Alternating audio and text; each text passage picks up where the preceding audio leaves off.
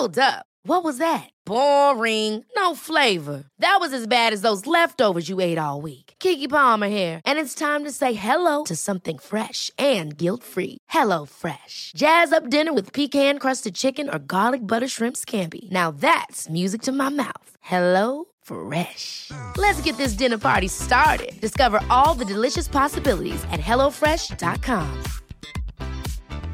Quality sleep is essential. That's why the Sleep Number Smart Bed is designed for your ever evolving sleep needs. Need a bed that's firmer or softer on either side? Helps you sleep at a comfortable temperature? Sleep Number Smart Beds let you individualize your comfort so you sleep better together. JD Power ranks Sleep Number number 1 in customer satisfaction with mattresses purchased in-store. And now, save 50% on the Sleep Number limited edition Smart Bed for a limited time. For JD Power 2023 award information, visit jdpower.com/awards. Only at a Sleep Number store or sleepnumber.com. Du lyssnar på en podd från Media House by RF.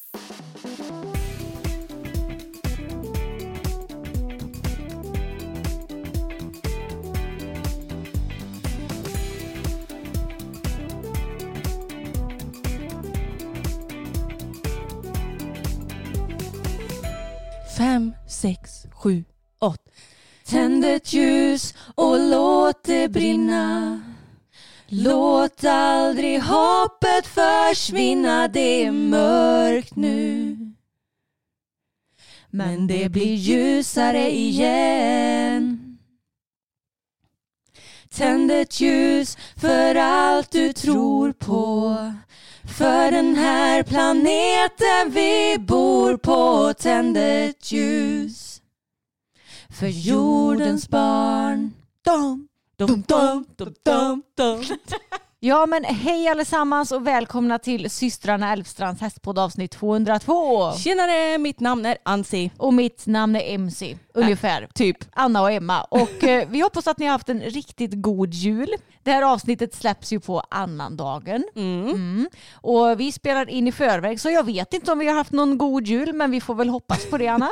Vi får väl tro det. Ja. Ätit lite julmat och haft det lite lugnt kanske förhoppningsvis. ja exakt. Men hur är läget med dig idag nu när vi spelar in då Anna? Jo men det är bra. Jag fick ju en liten förkylning typ strax efter förra avsnittet. Det var lite av en man cold skulle jag säga fast en liten female cold. Ursäkta?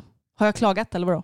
Nej, men det var ju, det, jag skulle ju knappt definiera det som en förkylning. Du har ju Nej. varit igång väldigt bra. Jo, men det måste man ju när man är egenföretagare och har hästar. man kan ju inte vara sjuk då. Det enda, det enda du har gjort är att du inte har tränat. Mm, precis. Alltså grejen att jag fick ju en förkylning med typ jag blir, var jag blir snorig och hostig. Och det sitter i lite fortfarande för det är alltid så lite segt innan det försvinner. Och då tänkte jag, men gud vad bra för då kanske inte Samuel kommer bli så sjuk för att han har ju lite mesigare immunförsvar än vad jag har. ja, men det, det är så sjukt. Blir han sjuk då är det sällan jag blir sjuk. Blir jag sjuk blir han alltid sjuk typ. Men right. Mm. Så han har ju legat hemma med feber och hela skiten. Ja, alltså är det, han borde egentligen vara mer tålig för vi träffar ju inte lika mycket människor som han gör. Vi, Jag vet. vi är ju väldigt isolerade i vårt jobb. Den enda gången som jag typ kan utsättas för andras virus och sådär det är ju på gymmet eller när jag är och handlar i princip. Ja, men samtidigt så har ju Samuel diabetes. Så jag tror att det är lite immunnedsättande. Det kan det säkert vara. Ja, han var ju i alla fall i riskgrupp på corona och sådär. På corona? Under. Under corona. Men någon corona har jag inte haft i alla fall. För eh, smak och lukt det har hållit sig och jag vet att det är olika. Men jag har haft corona två gånger och det har försvunnit båda gångerna. Ja, mitt brukar försvinna även när jag inte har covid. Ja, alltså det blir ju lite nedsatt när man är väldigt tät i näsan. Ja, ibland försvinner det helt och hållet på mig och så får jag panik för då kan det vara så i typ två veckor och jag bara ska jag aldrig mer få tillbaka mitt smak och luktsinne men sen till slut kommer det. Men va? jag har aldrig hört att det har varit borta så länge på dig. Jo, det, det har varit borta ett tag så att säga. Okej, ja. Mm. Nej, men man får ju panik. Jag har ju bara haft de två gångerna jag har haft corona så har jag varit borta i typ fem minuter. Så jag har haft panik då med. Ja, det är inte så roligt. Jag men... bara, ska maten aldrig mer smaka något? Nej, men precis. okej, nog om mig. Hur ja. mår du? Ja, jag har ju klarat mig. Mitt immunförsvar eh, det har kämpat på bra. Ja, men ditt psyke är lite värme skulle jag säga. Ja. jo, det, är, har vacklat lite grann det senaste kan man säga. Ja, och man kan ju säga som så, jag har ju haft lite, varit lite instabil psykiskt under året. Men Mm. nu känner jag att nu har the tables turned så att säga. Nu är du stabil och jag är väldigt ostabil. Men alltså det känns som att vi, vi är antingen eller, vi är aldrig ostabila samtidigt vilket Nej. kanske är bra i och för sig. Ja, men det kanske är tur det. Men det, för mig så började ju det hela när det blev ja, vinter. vinter. Då, då mina tables turn. Och sen nu så har ju vår kära lilla Pebban gått och skadat sig. Så nu har det ju liksom blivit ännu värre Mm. och, med mitt psyke. Och ja men det har ju varit lite diffust i ett par veckor. Vi trodde ju typ att hon hade fått en spark för hon var svullen på sidan av magen. Ja ni Och- vet ju det, vi pratade om det i förra Mm. avsnittet Precis. att vi åkte in en sväng till veterinären. Ja, och då var liksom ingen hälta eller ja, men något sånt där som verkade vara konstigt utan då trodde vi att det var det. Men sen så testade vi att rida henne igen och så var hon fortfarande lika sur så då åkte vi in med henne igen.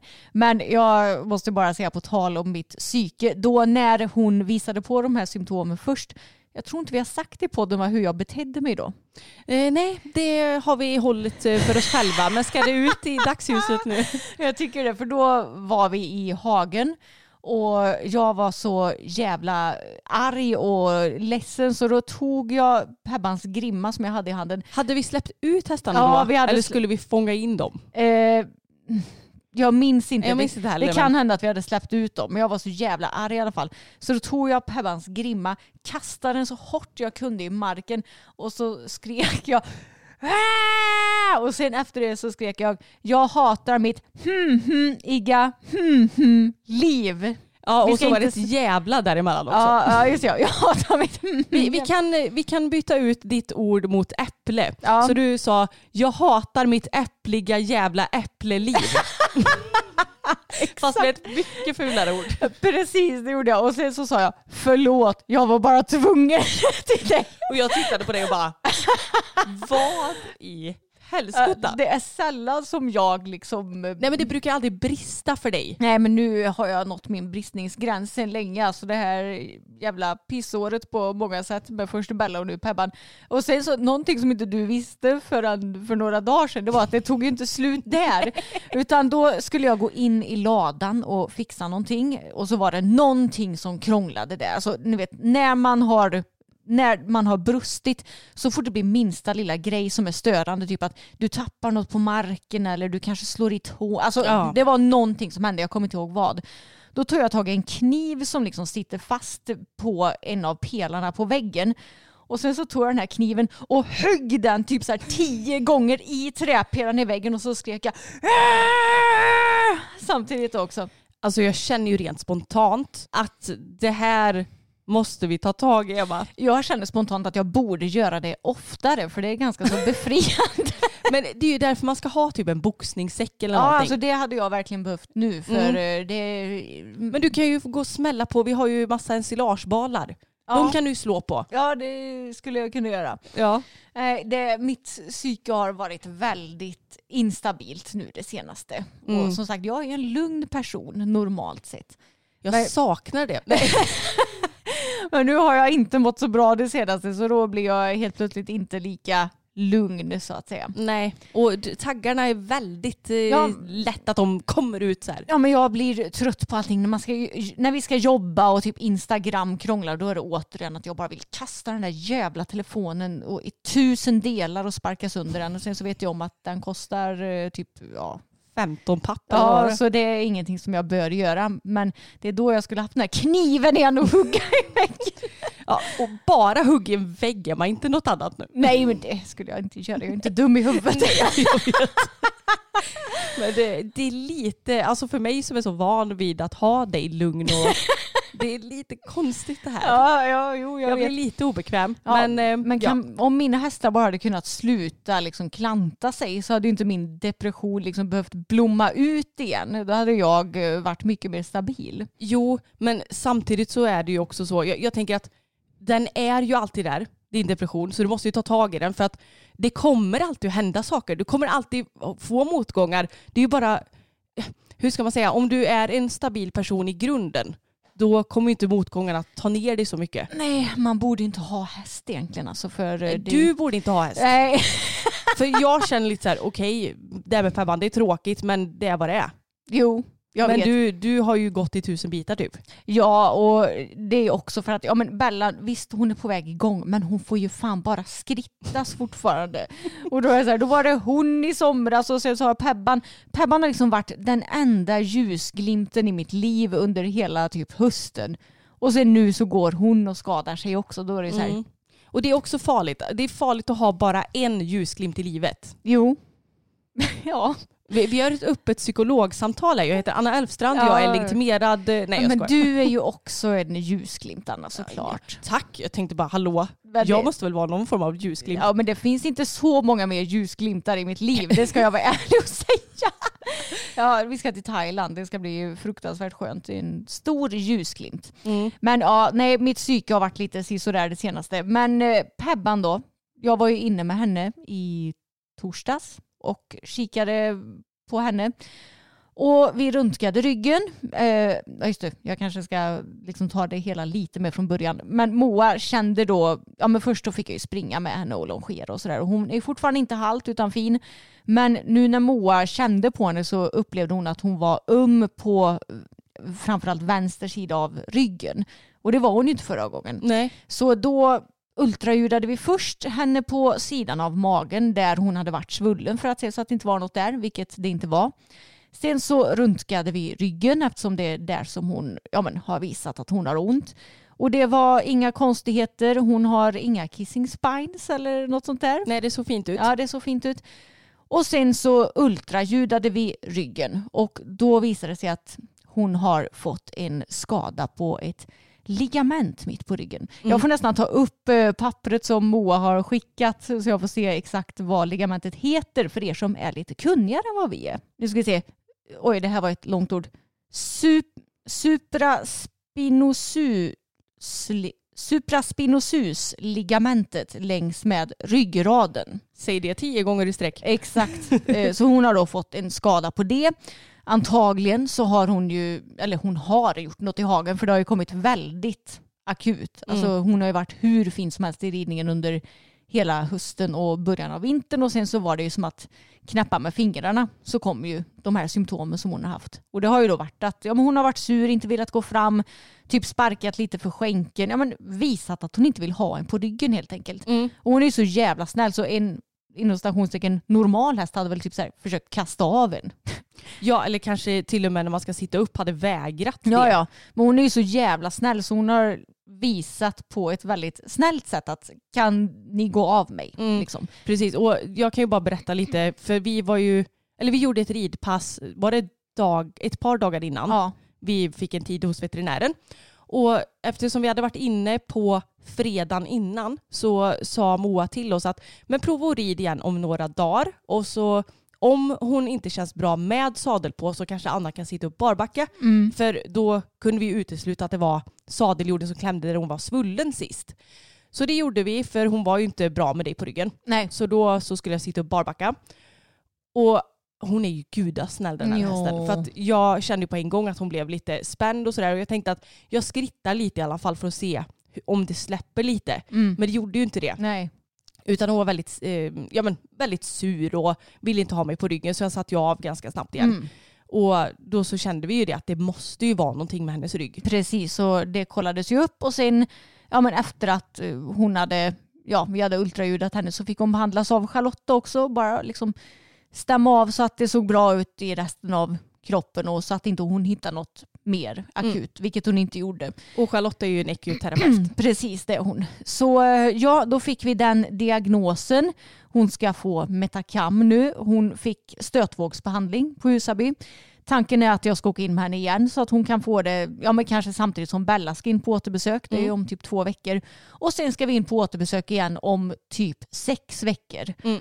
Och fram tills dess, det som är skönt med den här skadan, det är att ja, men hon behöver inte liksom ställas av helt och hållet utan hon kan hållas igång fast hon gör det från marken. Mm. Så vi kan ju longera henne, tumköra henne, tumlongera henne.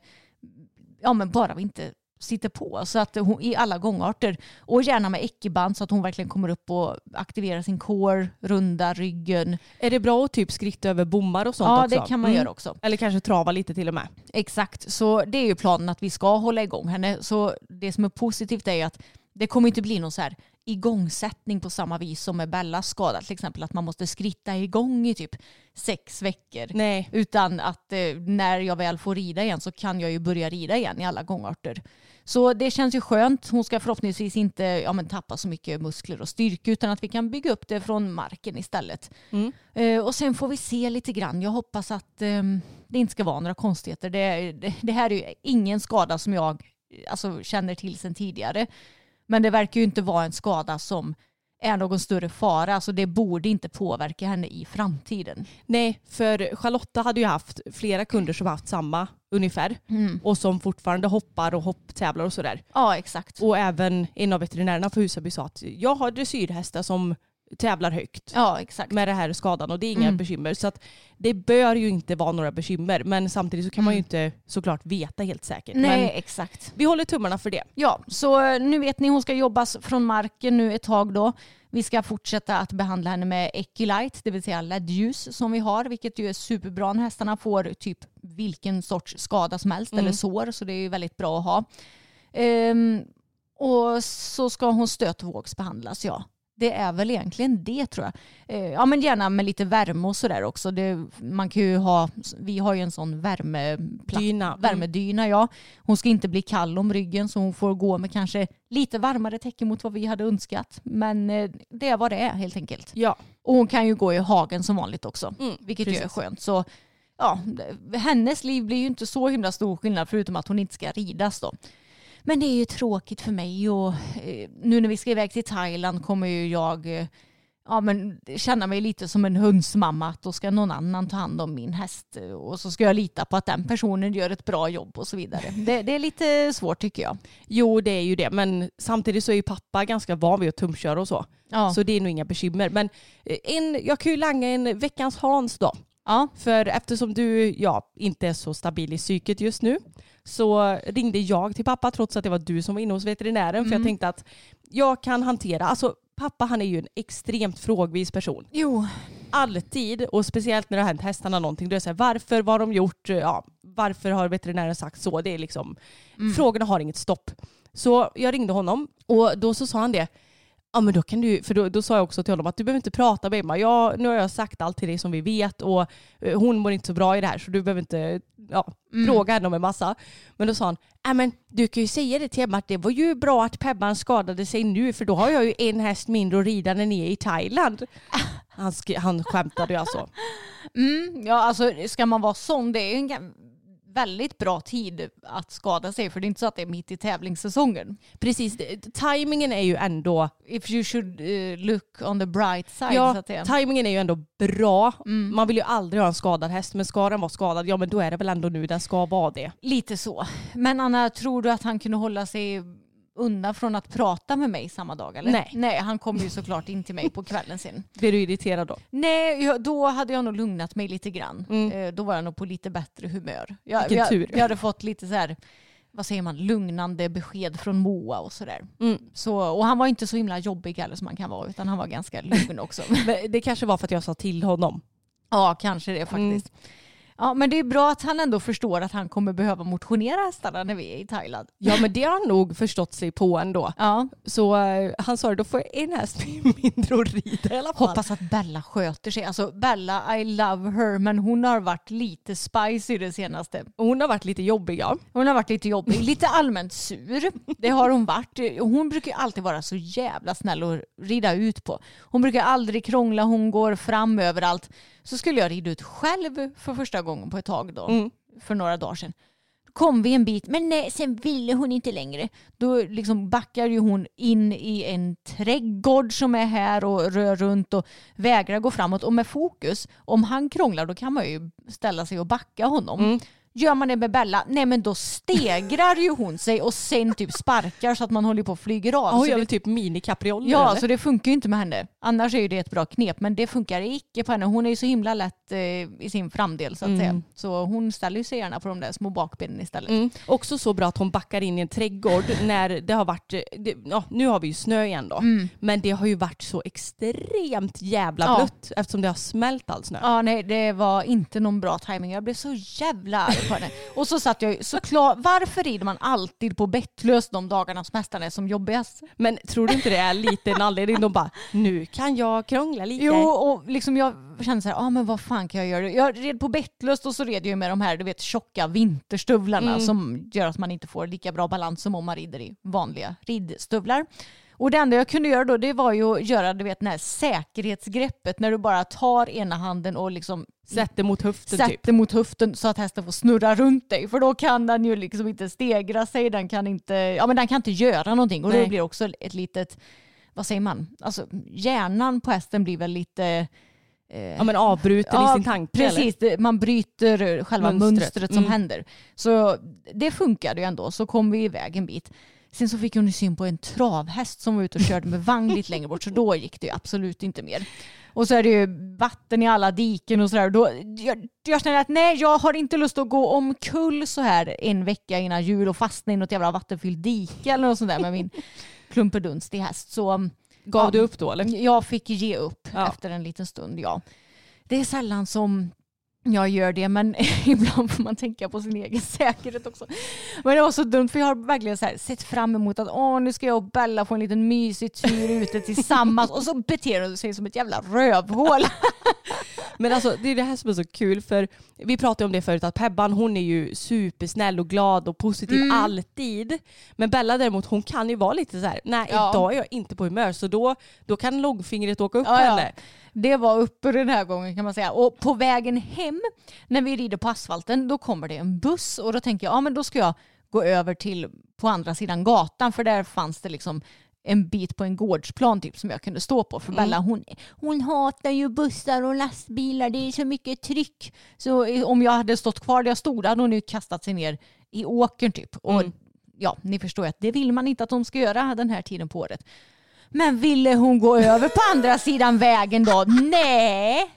Det Alltså, vill hon inte. Bella hon är en sån karaktär. Ja, så då börjar hon krångla igen och jag bara, men snälla lilla dumhäst, du ser väl att det är en lastbil där framför. Det hade blivit ett jävla liv om jag hade stått kvar här också. Nej, men alltså då, det var också en sån grej som gjorde att eh, Då ja, brast det lite. det, det brast eh, lite grann ja. Till slut fick jag ju henne dit i alla fall då. Mm. Och det var hon då tacksam för när hon väl förstod att eh, den där bussen skulle köra förbi. Ja, och sen dagen efter så skulle ju vi fota Mm. till eh, årets sista samarbete med Bella och Fokus då. Och alltså nu när hon inte går med Fokus om dagarna, för hon går ju bara med Tage i hagen nu. Mm. Och Tage han är ju världens bästa kille enligt henne. Han är, han är liten, han håller sig undan, han kan känna av hennes energier så han vet om när han ska vara nära och inte. Han är inte så jobbig. Men Fokus han är ju världens jobbigaste häst. Mm. Och förut så tycker jag ändå att när de har gått ihop så har det ändå gått ganska så bra att fota med dem. De Ja, men kunnat- hennes toleransnivå har liksom mättats lite. Ja exakt. ändå. Men nu när de inte går ihop med varandra, alltså hon är så jävla arg på honom så det går inte att ha dem ståendes nära varandra. Nej. Nej men det är helt sjukt. Jag bara okej, det gick ändå helt okej när vi stod på marken båda två för Ja. då är ju vi som Ja då står ju vi emellan dem. Men sen så skulle vi fota något uppsuttet och jag bara Fokus kan du gå närmare henne och han är ju som en staty då. När jag ber honom att flytta sig lite åt sidan. Han bara nej jag vågar inte gå närmare Nej. henne. Och så fort om han tar något pyttesteg mot henne så bara! Ja. blir hon ju skitsur. Så det Nej. var inte lätt. Det var inte så lätt. Så, eh, men bilderna blev ju ändå bra till slut. Ja. Med hjälp av lite redigering och sådär. ja, nu låter det som att eh, vi har redigerat mycket men på en bild så kan jag avslöja att jag har redigerat Bella närmare fokus för att det såg jättekonstigt ut när de stod bit ifrån varandra. Och hon var så jävla arg hela tiden. Hon brukar ju vara väldigt fotogenisk. Men nu fokuserar hon ju bara på att den där jobbiga jävla fokus stod nära. Så öronen var bakåt. Hon tittade så här ilsket mot honom. Mm. Nej, hon, jag och Bella har haft samma humör det senaste inser jag nu. Ja. Hon kanske behöver lite Anna-treatment. Ja, antagligen positiva, glada Anna. Det är jag väl inte alltid men jag, jag, jag är lite stabil just nu. Ja, det är Ändå. skönt det. Nej, så mm, ja, mina senaste veckor de har varit lite sisådär. Nu hoppas jag att Bella kan eh, lugna ner sig lite grann också så att jag kan få det lite roligt med henne igen. Mm.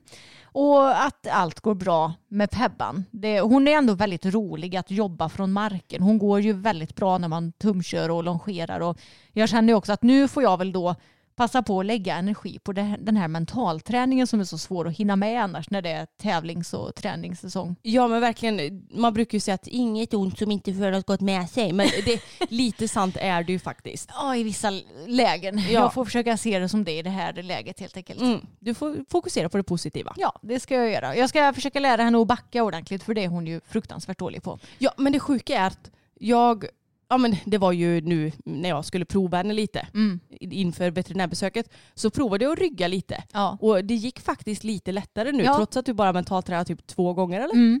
Så um, det kommer nog ta sig. Jojo-leken, det är bra grejer det. Alltså, That's shit. Innan jag började göra det med Bella, hon kunde ju inte backa. Nej. Hon stod ju som en liksom, vad ska man säga, fastfrusen isbit i marken och Mm. kunde inte backa.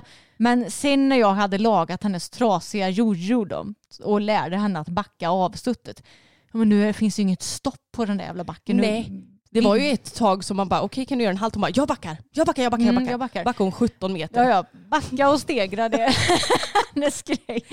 Egentligen rätt orimligt för hon är ju så himla grov i fram Ja. och rumpan är inte jättestor men ändå så lätt i fronten. ja, hon är väldigt lätt i fronten. Ja, hon är rolig hon.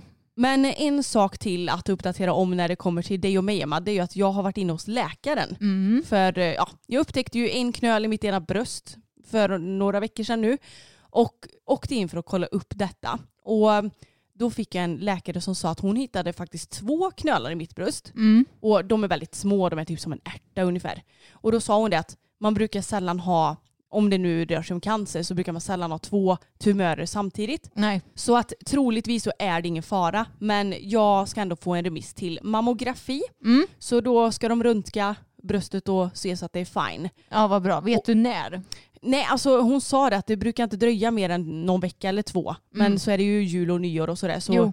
vi får se lite. Jag hoppas att jag är inne innan vi åker till Thailand. Ja, det hoppas jag med. För eh, annars så känns det som att det går så lång tid. Även om jag, jag är ju rätt lugn i det här.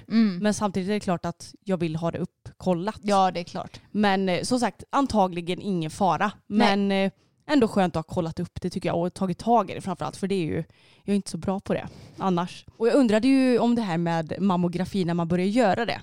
Och det är tydligen vid 40 års ålder. Ja, visst är det det. Det Mm. känns som en eh, ålder som jag kommer ihåg. Ja, men jag, jag blev så fundersam för första gången jag ringde till vårdcentralen. Då så sa hon det, har du gjort mammografi någon gång? Och jag bara, nej.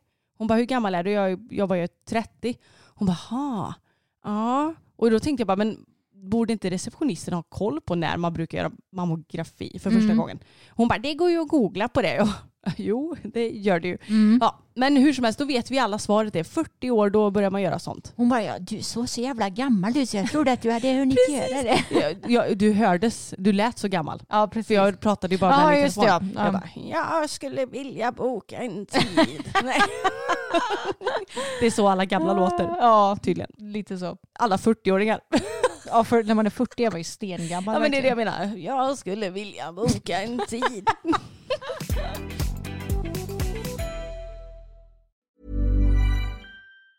Jewelry isn't a gift you give just once. It's a way to remind your loved one of a beautiful moment every time they see it. Blue Nile can help you find the gift that says how you feel and says it beautifully with expert guidance and a wide assortment of jewelry of the highest quality at the best price. Go to BlueNile.com and experience the convenience of shopping Blue Nile, the original online jeweler since 1999. That's BlueNile.com to find the perfect jewelry gift for any occasion. BlueNile.com.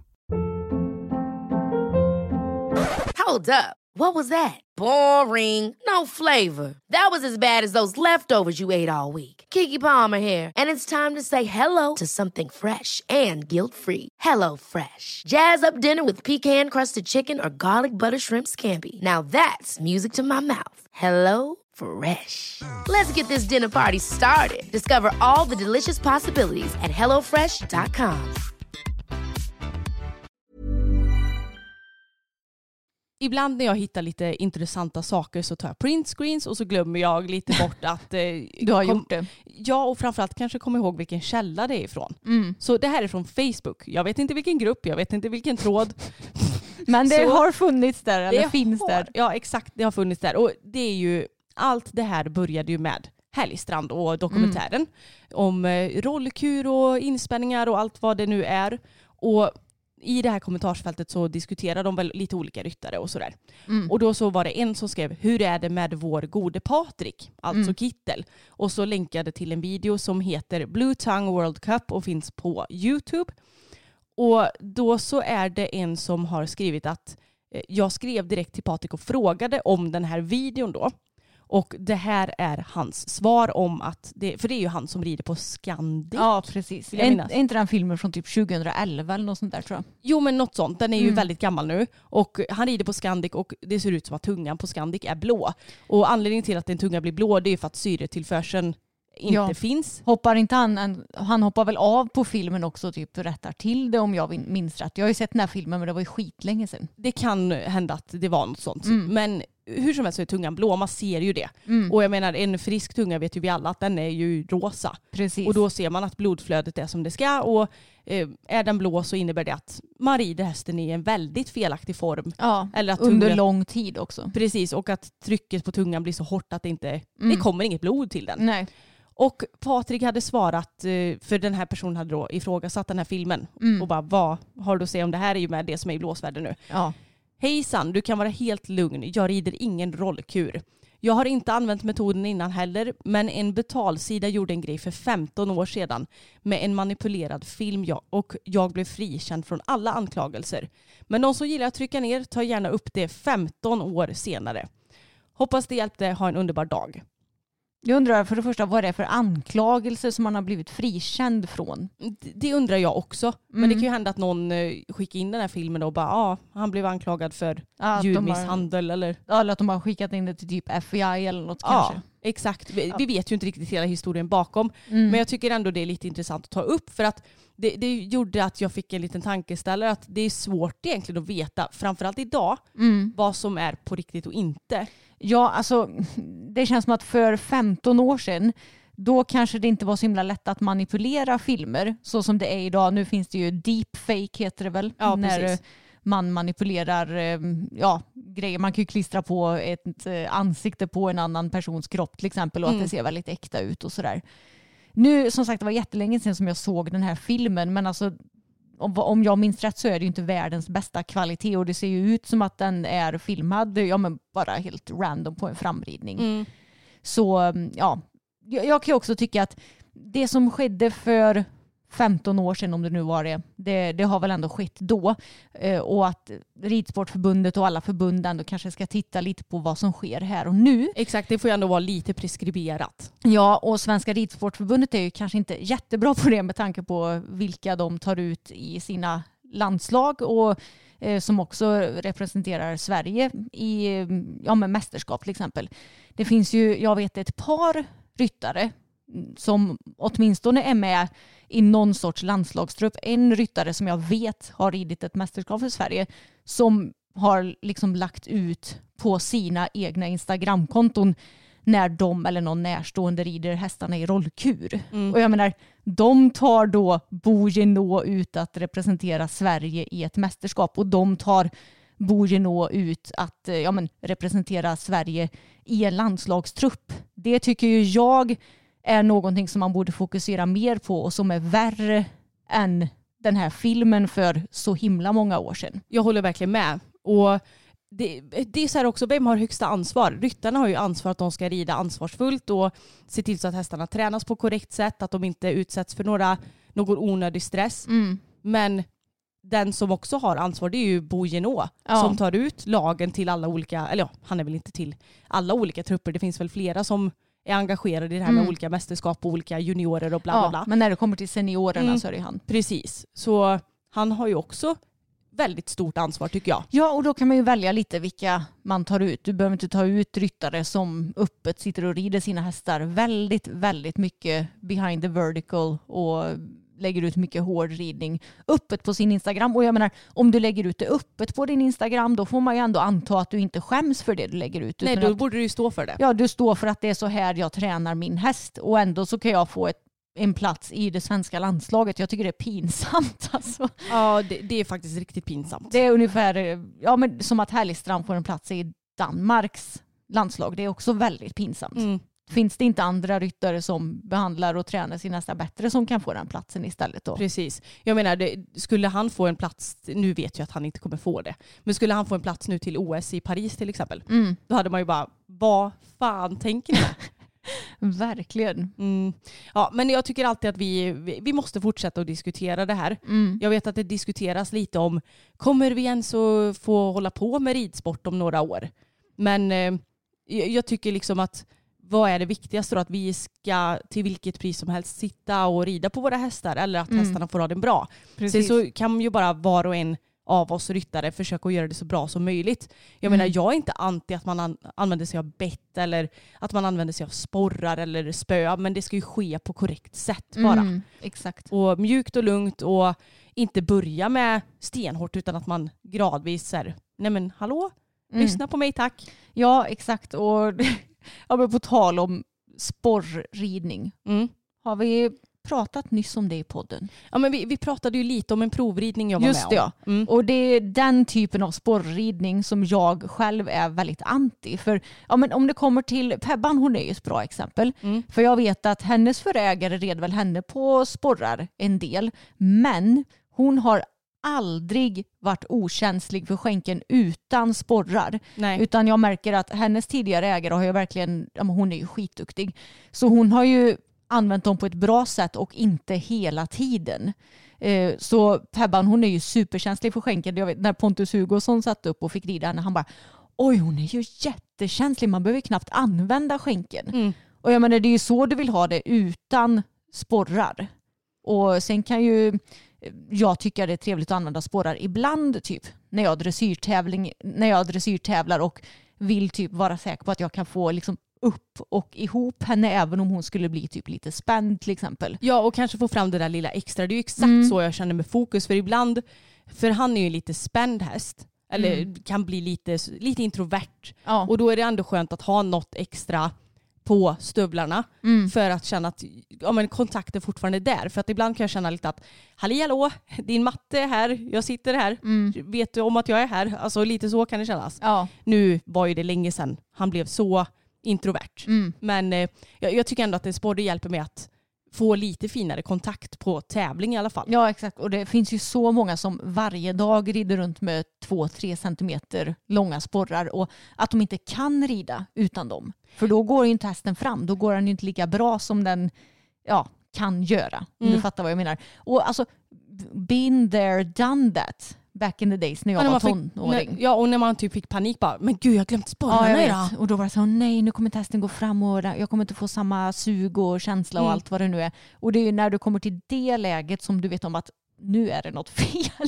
Ja, och jag tänker också att du får väl rida med sporrar varje dag om du vill. Mm. Men det känns inte som att många ryttare är så medvetna om hur de använder sina sporrar. Nej. För att det blir ju också så om du använder sporrarna varje dag och du inte har 120% kontroll på din skänkel. Vilket typ ingen ryttare har. Jag tror väldigt, väldigt många ryttare överskattar sin egen balans och kroppskontroll. Mm. För jag menar, eh, vet du om att så här, okej men nu så driver jag bara med mina underskänklar och, och liksom kommer åt hästens mage med vaden Mm. och kanske insida av hälen. Och så, ja ah, men nu behöver jag lite extra, att man vinklar in sporrarna pyttelite Mm. en gång. Ja ah, bra, jag fick en effekt. Då är det ju verkligen, då hade du kunnat rida med sporrar hela tiden utan bekymmer. Ja, och många sitter ju med sporrarna så högt upp på Ja, stubben också. Och exakt. även ryttare som är korta. Jag kan tänka mig att om du har väldigt långa ben till exempel så kanske det inte gör så mycket om... Nej, då kanske de behöver peka lite uppåt för att de ens ska kunna komma Ja, till magen. ja jag kanske. Jag, jag, eh, men de flesta är ju inte så långa att det blir något Nej. bekymmer. Men jag kan tänka mig att vissa är kanske det.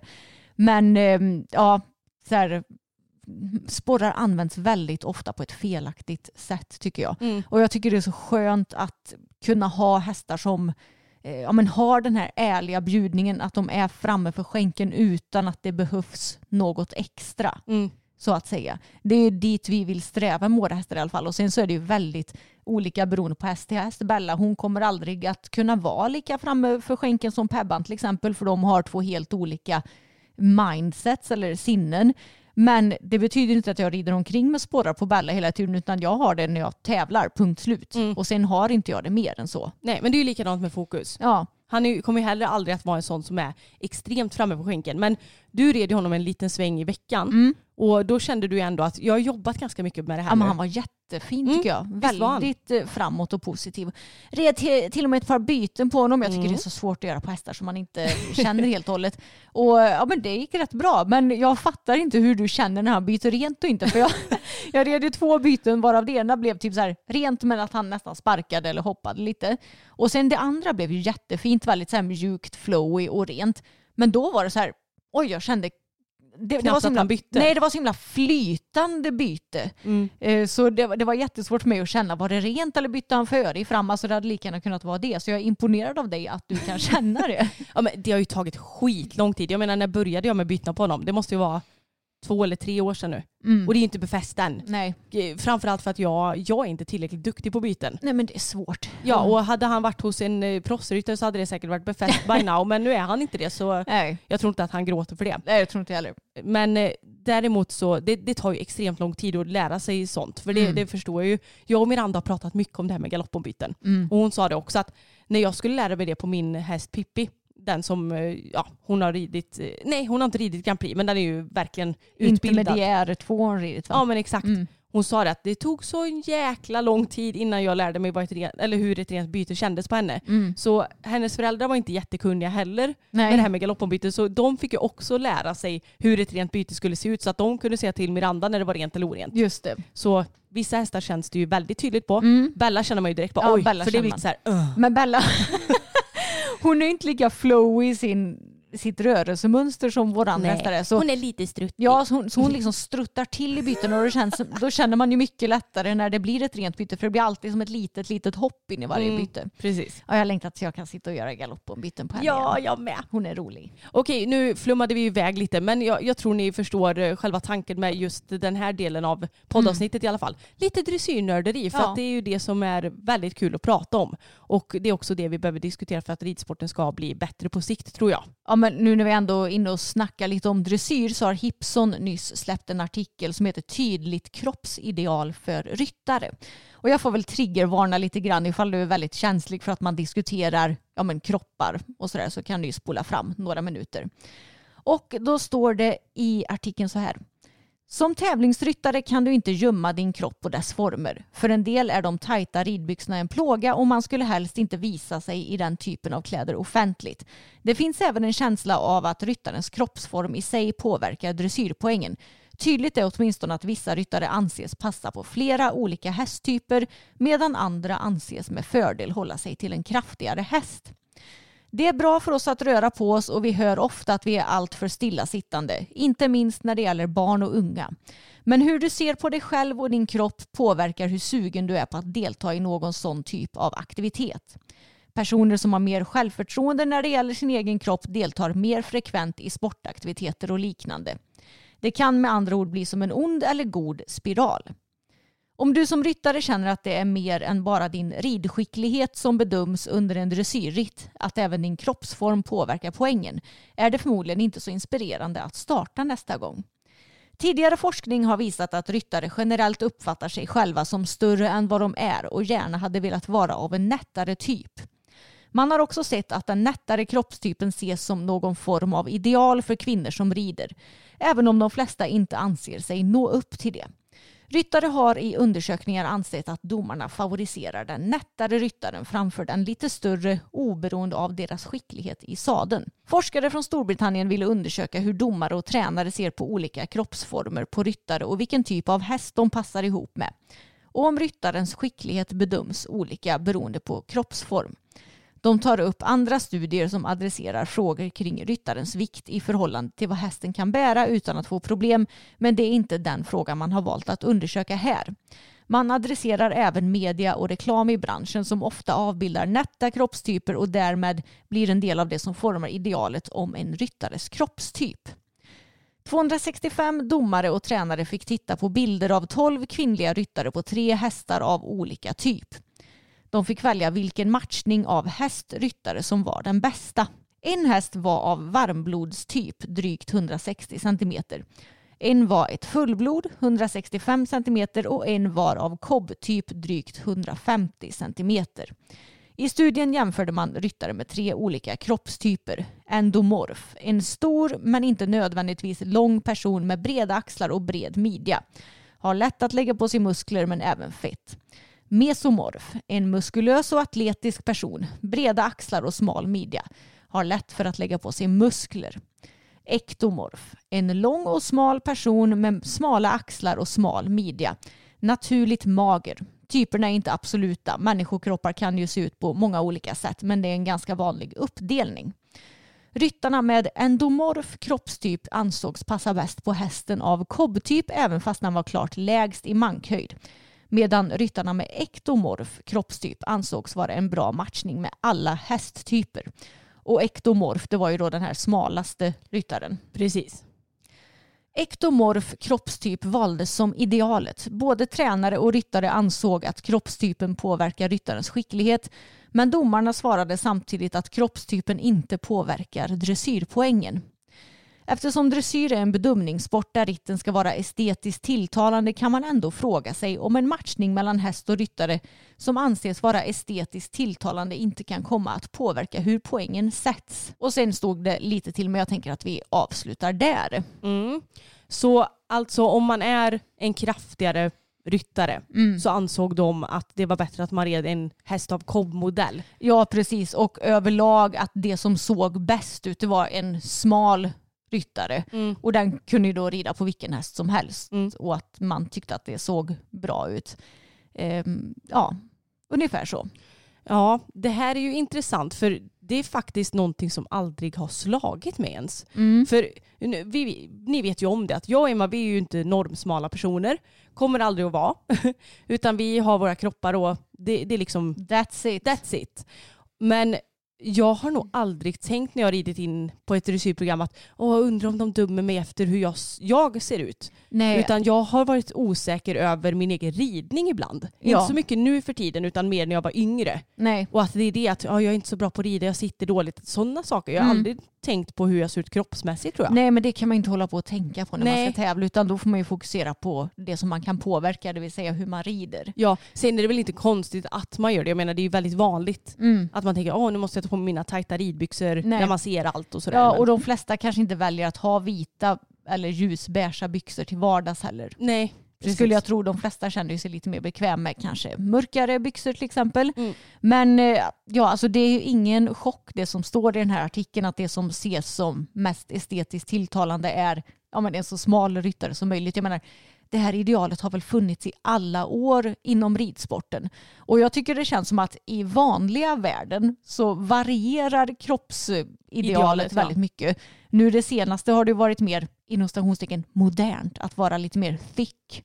Ja, lite kurvig, eller Ja, mer åt kurvhållet. Så. Mm. Exakt. Eh, Och nu är väl det på väg åt det smalare hållet igen. Som Mm. sagt, det varierar hela tiden. Men inom ridsporten känns det som att det alltid är att du ska vara så smal som möjligt som är grejen. Mm. Alltså typ så här Malin Barriard. Ja, där, har- precis. där har man ju den ideala ryttaren enligt många skulle jag tro. Ja, men det känns som så. I, I hoppningen kan du gärna vara lite kortare och Mm. smalare men i dressyren ska du gärna vara lite lång typ. Ja, Eller lite långbent i alla fall för att komma åt hästen. ja, men det känns ju som att det är idealet i alla fall. Ja, men lite så känns det som. Så eh, jag, jag tycker också det är lite gulligt att domare tror att de kan vara, ide, eller vad säger jag, eh, att de kan vara objektiva i det här. För det är klart som tusan att om ja, men de andra personerna som var med i studien sa att ja, men det här det ser mest idealiskt ut så är det klart som tusan att domare också tycker att det ser mest idealiskt ut och Mm. kanske då indirekt bedömer de ideala ekipagen bättre Mm. än någon ryttare som kanske har lite lår och lite rumpa. Det, det, ja, jag är ju en sån person själv som har lår och rumpa och som kanske kan känna att det är inte alltid så himla fördelaktigt när det kommer till ja, men bedömning och även såklart också när det kommer till att sitta bra i sadeln och sådär. Nej, precis. Eh, så det är svårt men alltså alla vi har ju olika förutsättningar och vissa personer kan ju leva på choklad, godis, bullar och inte gå upp ett gram. Medan andra är helt tvärtom helt enkelt. Ja. Så det är ju din hälsa på insidan som är det viktigaste och jag tycker att alla borde ja men, röra på sig, äta bra så man orkar med allting. Men det är ju tråkigt att det ska vara ett så himla tydligt ideal inom ridsporten. För så länge du rider på en häst som inte är för liten för dig så spelar det egentligen ingen roll hur det ser ut. Jag skulle verkligen komma till det också att det som är viktigt är ju att det ändå är proportionerligt. Mm. Jag menar, jag skulle ju inte kunna rida in på en B-ponny på banan. Nej. eller C-ponny heller kanske för den delen. Nej. Jag vet inte. Men eh, oavsett så ska man ju rida en häst för sin storlek och det är ju Mm. det enda som borde spela roll. Ja, det är väl i så fall det enda som en domare borde bedöma kan jag tycka. Ja. Att ekipaget ser proportionerligt ut. Mm. Sen om ryttaren är smal eller inte, det borde ju spela mindre roll. Mm, jag håller verkligen med. Ja, och det är också kul att domarna tror att de kan hålla sig objektiva när de inte ens kan hålla sig objektiva när de ser ett namn i startlistan Mm. och dömer efter det. Och nu kommer Isabelle Wert. Ja, exakt.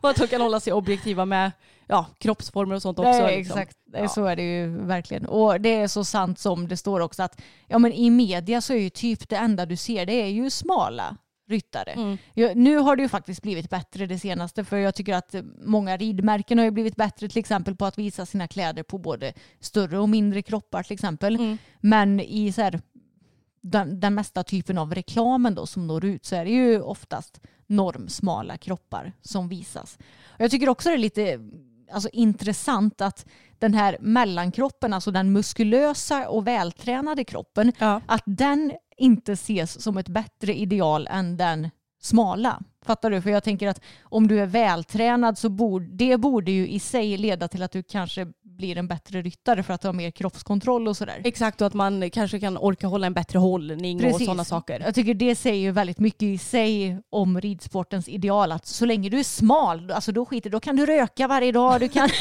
Dricka en kopp kaffe och så är det bra sen. typ.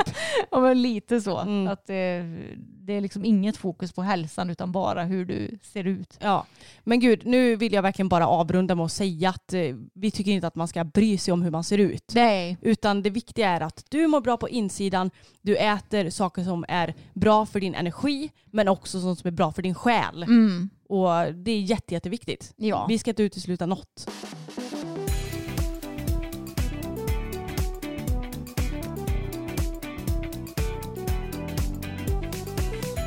Och jag tänkte att jag ska ta och avsluta det här poddavsnittet med en fråga. Tycker ni att exempelvis Equestrian Stockholm schabraken och E-logga schabraken, E-logga det är Equiline. Equiline, är lite väl mycket pengar och lite överskattade? I så fall varför, varför inte? Själv tycker jag att båda är bra men runt tusen kronor uppåt för ett schabrak är lite dyrt. Speciellt eftersom ja, men de smutsas ner och tvättas och då kanske förlorar lite kvalitet och sådär. Eh, ja, vad tycker vi om det här Anna? Ja, men jag tycker det är en bra fråga. För det är klart att det är ju ganska dyrt med Mm. runt tusen kronor för ett schabrak. Och jag tror i alla fall att elogga schabraken är väl Equiline. Ja, Men med Equality Lines Mm. logga. ja. Och jag får ju säga att jag tycker att när det kommer till schabrak, det behöver inte kosta skjortan. Men många väldigt billiga schabrak, typ runt 300-400, Mm. är ju inte bra. Nej, de blir väldigt sladdriga och tappar passformer med en gång, tappar kvaliteten. Så just när det kommer till schabrak får jag säga att ofta tycker jag att betalar du lite mer så lönar det sig ändå för då håller det mycket bättre. Du kan tvätta det många gånger och att det fortfarande håller kvaliteten. Mm, verkligen. Och det är ju roligt för att Equestrian Stockholm älskar vi ju, deras schabrak. Mm. Equiline älskar vi också. Mm. Och sen så får vi också tipsa om Alequi. Mm. För de kostar, är det 799? Ja, eller 8, jag vet inte, runt kanske 700-800. Ja, jag kommer inte ihåg exakt. Nej. Men de är också skitbra de är ändå Mm. lite under tusenlappen i Ja, alla fall. exakt. Så det är ju sådana schabrak som de håller verkligen efter varje tvätt. Och Mm. ser man bara till också att det är viktigt när man tvättar schabrak att man sträcker lite i dem. Mm. Åt alla håll och kanter. För att annars är det lätt att om de hänger på en torkställning att de, ja, men, Krymper ihop sig lite? ja, men de krymper ihop lite och så kanske de får en liten böj i ena ja. eh, kanten och sådär. Utan att man sträcker på dem ordentligt så att de håller passformen. Mm. Men ah, jag, jag tycker ändå att vissa grejer behöver man kanske inte lägga så mycket pengar på när det kommer till hästar. För att jag menar, du kan köpa ett träns för 200 spänn, du kan lägga skiten Mm. i olja och så kommer det bli mjukt ändå. Ja. Du behöver inte lägga 5000 kronor på ett träns. Mm. Men schabrak som ändå används så frekvent, Ja. det tycker jag ändå att man kan lägga lite pengar på. ja, jag tycker det också. Och att det då håller en bra passform så det inte också glider under sadeln. Det ska sitta på plats och det ska vara ett stabilt material. Eh, Du får inte det för jättelite pengar. Och Inte som jag har hittat än i alla fall. Nej, inte jag heller. Sen så kanske det finns jättebra schabrak för billig pengar också, men vi har ju Mm. inte testat alla schabrak i hela världen såklart. Precis, men just schabrak det är någonting som i alla fall jag kan tänka mig att lägga lite mer pengar på. Mm. Och jag ser det också som, det är ju några olika funktioner i det. Mm. Det är dels för att, ja men man vill ju ha det under sadeln för att undvika att hästarna får skav och för att skydda sadeln också. Mm. Så att inte den får massa svett och så direkt i sig. Men sen så blir det ju lite som ett smycke. Ja men det är ju så. Mm. Och det är klart att vi rider ju inte alltid runt med supervälmatchade outfits och Nej. bryr oss inte så mycket. Men ibland tycker man det är kul och då, då är det roligt att ha lite fina schabrak. Ja, jag håller som med. dessutom håller passform. Precis. Du Emma, nu kom jag på en sak. Vad? Det här är ju årets sista avsnitt. Ja, det blir det. Herregud vad knäppt. Ja. Vad, har du någon så här riktig highlight från året? Eh, ja men ridmässigt så är det väl att jag och Pebban blev klubbmästare i både hoppning och dressyr får Mm. jag säga. Det tyckte jag var väldigt roligt. Mm. Och, ja men överlag att jag har lyckats prestera så bra på tävlingarna och sådär. Ja, Du har varit grym på tävling i år Emma. Ja men det, det har varit ett bra år. Förutom mina tjejers då respektive skador nu så har det ändå varit ett bra hästår för mig. Mm. Har du Skulle du, ja, men jag har bara en fråga. Skulle du nämna 2023 som ett bra eller dåligt år? bra? Mm. För det här var lite kul. Jag och Samuel pratade nämligen om det igår faktiskt. Mm. Att vi människor vi är så himla bra på att säga att antingen är något bra eller dåligt. Mm. Och inte att det kan vara helt okej. Nej. Har du tänkt på det? Eh, ja, det, så kan det nog vara. För jag menar vi är ju likadana när vi har ridit klart ett ridpass. Mm. Antingen så har det gått skit eller så har det gått skitbra. Ja, Typ. japp. Nästan jämt i alla fall. Mm. Jag, jag tycker att vi har blivit lite bättre på att gradera det där. Ja. Men jag vet inte om jag... Jo, jag skulle nog säga att min och Fokus vinst i, ja, i Trollhättan vill jag säga. Det var ju Mm. Trollhättan som anordnade på Grevagården. Mm. Det är ju en riktig highlight. ja, verkligen. För då kände jag bara, fan vi kan bli placerade på tävling. och jag tyckte det var så, det, det var ändå välförtjänt på ett sätt. Ja, verkligen. Och att Fokus har blivit så himla rolig att tävla med i Mm. år. Jag menar det, det har ju inte spelat någon roll. Jag har ju ridit allt från medelsvår B till ett B nu. Och han har skött sig hela tiden. Han har varit så duktig och jag, han har varit så ridbar på banan och det känns som att vi, vi har äntligen börjat, alltså det här pusslet som jag har lagt nu Mm. under sex års tid, för vi har, idag när vi spelade in Mm. så var det faktiskt sex år sedan vi åkte och hämtade honom. Ja. Men det känns som att allt är ganska bra på sin plats. Mm. Sen kanske det kan vara ett pussel som man kan utöka lite i kanterna nu. ja, att vi kan bygga på lite Absolut. med åren. Så att eh, det känns som att mycket har eh, landat lite hos oss. Det tycker jag. Mm. Så jag skulle också säga att i år har varit ett bra år. Mm. Det enda som känns tråkigt är att Lille Tage har pensionerats. Men jag är fortfarande glad att han går i hagen. Och, Han är, Han är väldigt nöjd. Ja, Ja. det är så det är mysigt. Ja. Men hörni, stort tack för att ni har lyssnat och hängt med oss det här året. Vi är väldigt, väldigt tacksamma. Ifall ni vill spana in vår poddmerch så har vi länk till det i beskrivningen. Där finns också länk till vår Instagram och allt och Youtube-kanal och Mm. allt annat som ni kan tänkas. Stämmer bra det.